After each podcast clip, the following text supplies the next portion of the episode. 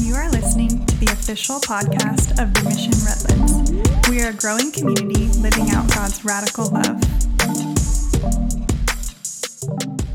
Welcome to our first Sunday of Advent. Uh, the word Advent comes from the Latin word Adventus, which means arrival. So in Christian churches all around the world, the next four weeks are a celebration uh, of the arrival of Jesus Christ on Christmas Day. So we uh, join them in that celebration. And as you are made aware this morning, each Sunday of Advent is themed around uh, a different um, a different theme. And this week's was around the concept of hope. And I would tell you a little story about hope. I grew up as a Boston Red Sox fan at a time where it was not very nice, not very good to be a Red Sox fan. It was uh, it was pretty rough. And there was hope despite this. But I got to give you a little bit of historical context so you understand it. In nineteen eighteen, the Red Sox won the World Series, and they didn't do it again for eighty-six years. And uh, right after that uh, World Series, their owner sells their star player, a guy named Babe Ruth. And in a Red Sox nation, we called this the curse of the Bambino, because for the next eighty-six years, we were always basically looking up at the New York Yankees. And even when we got close, in nineteen forty-six, we make it to Game seven of the World Series, and the Saint Louis Cardinals win the game, and we lose yet again. In nineteen seventy-six, the seventh game again against the Cincinnati Reds, and again the Red Sox lose. So this brings you up to my lifetime. So in nineteen eighty-six, I'm a senior in high school. It's past my bedtime. I'm listening to the Red Sox game on a little radio. I have my little earpiece in. This is like before earbuds even. I mean, this is way a long time ago. Looked like a little transistor radio. But I'm listening to the Red Sox game, and I'm thinking, this is going to be the year the Red Sox are going to win the World Series. We're beating the New York Mets. Ground ball, the first base, Bill Buckner, the Red Sox first baseman, bends down, and the ball goes right between his legs, and I'm like, oh my goodness. Now, you got to understand, as a Red Sox fan, like we found, we just knew that our team was going to find a way to seize defeat from the jaws of victory.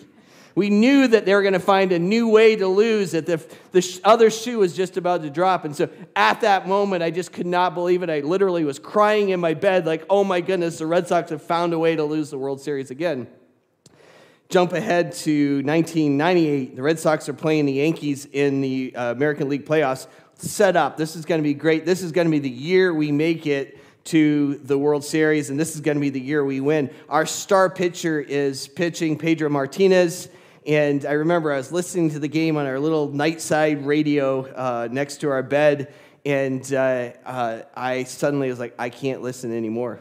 They're leaving him in, and he's got nothing left in the tank. He's going to fall apart. I'm shutting this game off. That's like the where like a Red Sox fan was really at. You knew you were going to find a way to lose. Sure enough, I wake up the next morning. They'd lost to the Yankees. They lost in seven games, and the Yankees went on, I think, won the World Series again that year. So the idea of hope as a Red Sox fan is, is sort of interesting, because every spring something happens in New England that doesn't happen anywhere else in the world in terms, or in the United States in terms of baseball. There's actually a news event when the Red Sox equipment truck leaves Fenway Park in early February, about a week before the pitchers and catchers a report for spring training. Nowhere else is this a news event anywhere else in the country. But in New England, it symbolizes new hope. This opportunity, this is going to be year that finally the Red Sox win. We get all excited about it. Probably there's nothing else going on in New England in February, and that may be part of the reason. But um, there they were, you know, that was our opportunity to celebrate this idea of hope. But unlike sort of my Red Sox fandom, uh, in the Bible, hope is not just wishful thinking. Hope is about a trustworthy God and trusting in him. So we're going to see that today. To understand what was going on, though, at the arrival of Christ and the idea, why, the reason why hope was an important concept to them, you have to understand what was going on at that time period. So this period of time from the last of the Old Testament prophets until the arrival of Christ is sometimes called the four hundred years of silence. Uh, sometimes it's called the intertestamental period, but there's four things that were going on during that four hundred year time period that set up this understanding of hope that we have uh, in the arrival of Christ. The first of these is there was a philosopher named Aristotle, and he had followed in a sort of a line of philosophers. His, his, uh, he was a pupil of Plato. And one of the biggest things that Aristotle did as a philosopher, he was very interested in coming up with a theory that unified all of knowledge. So this theme of unification was central to a lot of his teachings. And his star pupil was a young man named Alexander. And Alexander's dad was King Philip of Macedon. And uh, this Alexander grows up as a young adult. He is Alexander the Great. He conquers the then-known world. And really, around this whole concept of unity or unification uh, uh, of culture that he had learned from Aristotle. And we call this the Hellenization of the ancient world, this idea of Greek culture becoming dominant all across the ancient world. Now, he didn't live that long. He died in his mid-twenties while he was still in the process of finalizing the conquering, and his generals fought over the splitting up of this territory. And the land of Palestine was very central, uh, where the Jewish people were located, was very central to these conflicts between the kings. So for a while, it was controlled by the Ptolemies, who were out of Alexandria in Egypt. And then for a, a later time, it was controlled by the Seleucid kings, which were out of Damascus in Syria. So that's sort of our first historical event. Second thing that goes on during this four hundred year time period is you have the rise of synagogues. Um, until this time period, when a Jewish individual was in the process of worship, it either happened in the context of their home, where they would pray, read scripture together, that kind of thing, or at the temple in Jerusalem. But during this four hundred year time period, you had the, these a rise of things called synagogues, which would be like churches for Jewish individuals. It was a place of prayer, of reading of scripture. Um, it was a place of fellowship together. And so these emerged during this four hundred year time period. Third thing that happens during this time period is you had what's called the Maccabean Revolt. So remember, I talked about the Seleucid kings. Well, one of them had, makes a decision that he wants to get rid of the, the Jewish faith. And he actually sacrifices a pig on the altar, desecrates the Jewish altar, and uh, outlaws the Jewish religion. And in response to that, a family of uh, a father and about five sons called the Maccabees rise up in uh, rebellion against the uh, Seleucid uh, uh, Greek overlords that were there. And they're actually successful in part because they had some partnership with this rising world power called the Romans. But there was a time period where there was an independent Jewish kingdom under the control of the Maccabees uh, during this four hundred year period. So that's our third event. Then the fourth thing that happens uh, during this time was the creation of the Septuagint. And all that is, is that's the translation of the Hebrew scriptures into the Greek language. This is important because there were not very many people at that time period that could actually read Hebrew. And so you now were taking the scriptures and turning them into the common language of that day. So people now were being introduced or reintroduced to the scriptures in a way that they had not been able to understand them before. But these four incidents lead to this sense of hope that existed, because what's happening as Christ is born is that the Roman Empire has taken over the then known world. Uh, so like, once again, the Jewish people are in captivity. But in this captivity, they're now reading the scriptures regularly in their synagogue in a language they understand, and are being reintroduced to the prophetic voices from the Old Testament time period, with this idea of the Maccabees being in their mind that, hey, you know what, when the Messiah comes that we keep reading about in scripture, he's going to overturn our Roman uh, controllers, these people that have dominance over us. So there's this great anticipation for the arrival of the Messiah. And one of the scriptures that the people would have introduced themselves to during this time period was found in Isaiah chapter nine. And it's a great messianic prophecy. And uh, in fact, in our English translation, it says the hope of the Messiah at the top of that chapter nine, and it describes it. But this would have been the world that these individuals were uh, in at the moment of Jesus' arrival. So they would have been very familiar with this scripture. So if they were anticipating the Messiah, then I think we have to make a case that Jesus Christ is the Messiah, and if he is the Messiah, then we're going to see evidence of the fact that he is the hope of the world. And as I looked at this, I thought there's three things that really stand out as we study the New Testament scriptures that are evidence of the fact that Jesus Christ is truly the hope of the world. Um, we're going to look first at Romans chapter five, verses six through eleven. We're going to see that Jesus Christ is our hope of salvation. So let's read this together. Romans chapter five, verses six through eleven. When we were utterly helpless, Christ came at just the right time and died for us sinners. Now, most people would not be willing to die for an upright person, though someone might perhaps be willing to die for a person who is especially good. But God showed his great love for us by sending Christ to die for us while we were still sinners. And since we have been made right in God's sight by the blood of Christ, he will certainly save us from God's condemnation. For since our friendship with God was restored by the death of his Son while we were still his enemies, we will certainly be saved through the life of his Son. So now we can rejoice in our new, wonderful new relationship with God because our Lord Jesus Christ has made us friends of God. Let's dive into this passage a little bit. He begins in that in verse six and says, when we were utterly helpless. That little phrase, utterly helpless, means powerless. It means we could do absolutely nothing in our own power about our condition, about the state we found ourselves in, the situation that we faced. And we see what that situation is at the end of verse six when he calls us sinners. So he puts all of us in that category. And that shouldn't be a surprise, right? Romans three twenty-three reminds us that all have sinned and fallen short of the glory of God. And that word sinner Uh, implies two different things. One is that it's a it's this idea of being in a state of rebellion, meaning it's who we are, meaning it's our nature. And the second aspect of it is it means an action, something that we've done, meaning that we've chosen to disobey God or we've chosen not to obey God. So you have these two aspects of what it means to be a sinner. We're a sinner both by nature, sort of who we are, and by choice, by the things that we do. And then Paul does this sort of funny thing in verse seven, right? He sort of contrasts it with this righteous or upright individual, right? Saying, hey, maybe if somebody was really, really good, somebody would be willing to die for them.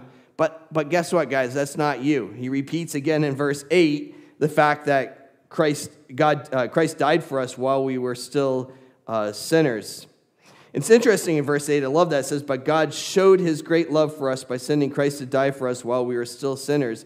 So what we see in there is that God was motivated by love. God's action, what he does for us on our behalf, comes because of his love for us. And we remember this from John uh, three sixteen, right? For God so loved the world that he gave his only son as a sacrifice for, for our, on, our, uh, on our behalf. But to understand this passage, the real key for hope comes uh, not just in, yes, Christ died for us. Yes, God loves us. But what actually happens, what's actually described in verse nine, is our reason for hope.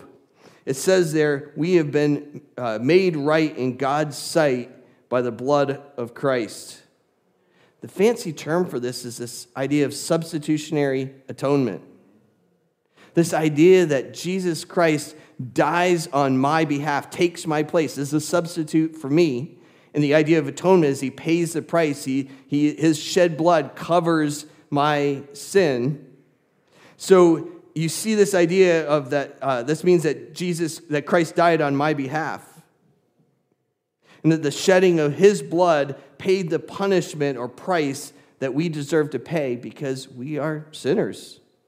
And this term made right is this idea of being justified, being made right in God's sight.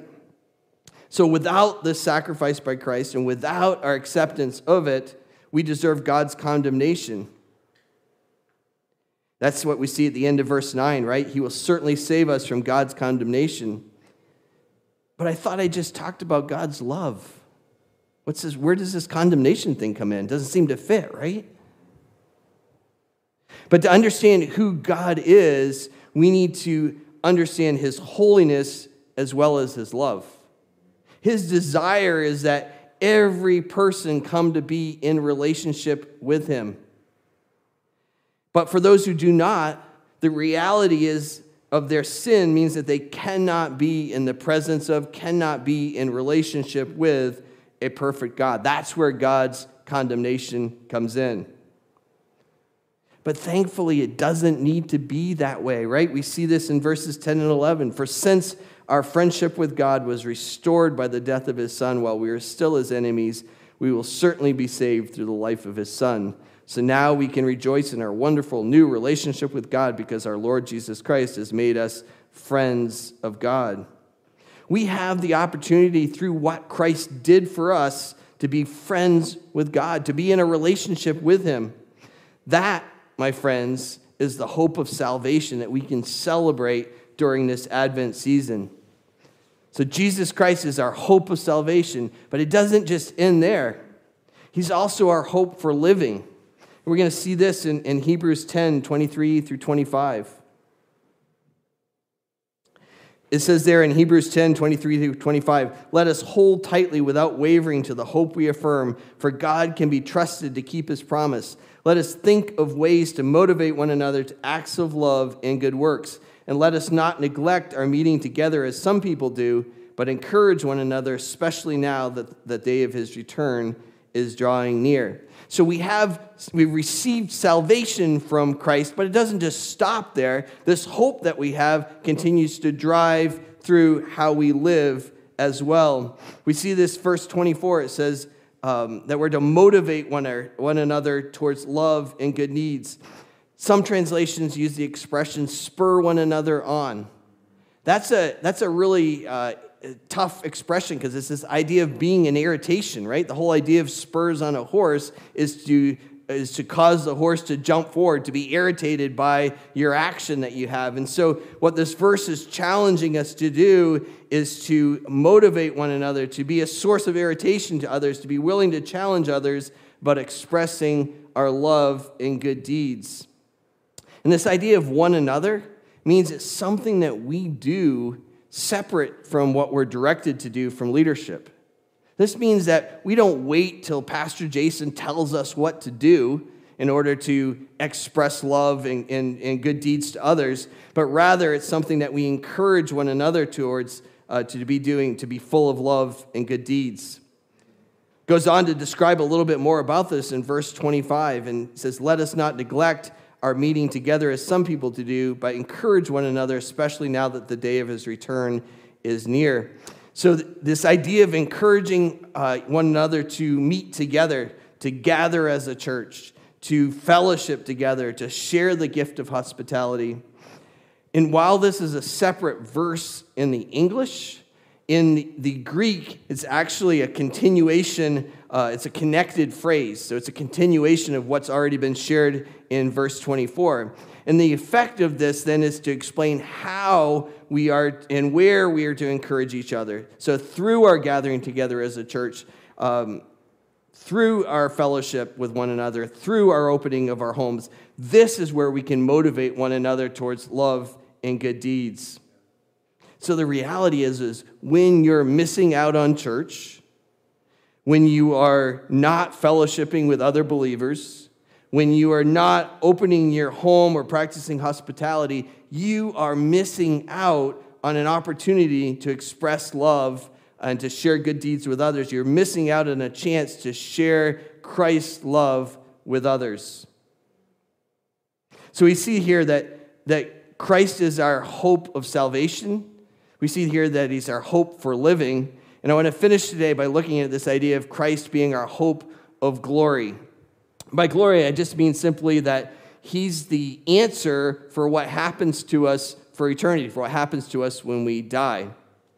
And for as long as people have been in the world, there's always been this question, what happens to us when we die? What's it going to be like? And there's this fear that goes with it. And the, the great thing is God doesn't want us to have fear. He wants us to have an assurance of an answer, and that's what Christ provides to us. He truly is our hope of glory. We're going to see this in, in First Thessalonians four, thirteen through eighteen. I'm going to read that passage to you. Uh, First Thessalonians chapter four, beginning in verse thirteen. And now, dear brothers and sisters, we want you to know what will happen to the believers who have died, so you will not grieve like people who have no hope. For since we believe that Jesus died and was raised to life again, we also believe that when Jesus returns, God will bring back with him the believers who have died.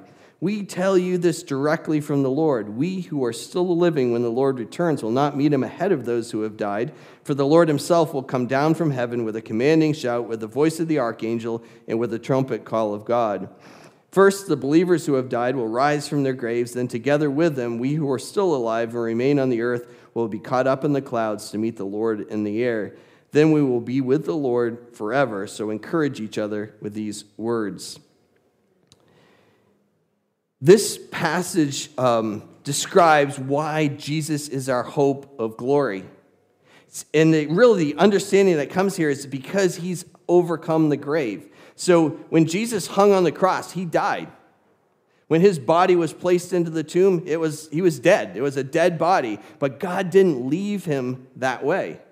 God uh, gave him life again, raised him, resurrected Christ, and in his action of resurrection demonstrated the fact that he had the power, the ability to defeat death.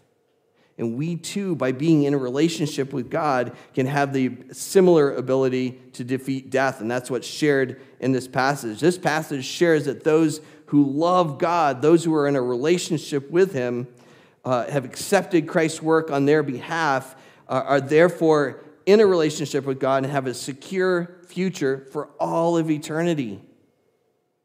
Those who have already passed away will be bodily resurrected uh, to be with God, and those who are still alive when he returns will be raised to life with him as well. That is our hope of glory.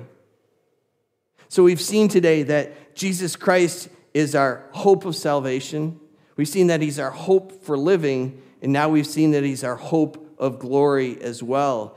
Jesus Christ is the Messiah, the hope of the world. As the worship team comes back up, I just want to challenge you with this thought today. In your life, you may be not experiencing one of these kinds of hope, right? Maybe you're here today and your hope of salvation is in something else. You're like, hey, I'm, I'm, uh, I'm better than the guy next to me.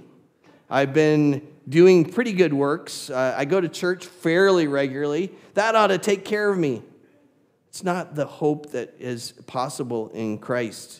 He's our hope of salvation, and we can be in relationship with him by accepting what he has done on our behalf. So if you're here today and you have the, uh, a different hope for salvation, one that's just wishful thinking, today can be a day of salvation for you, where you can put your trust in Christ through what God has provided for you in Christ's death.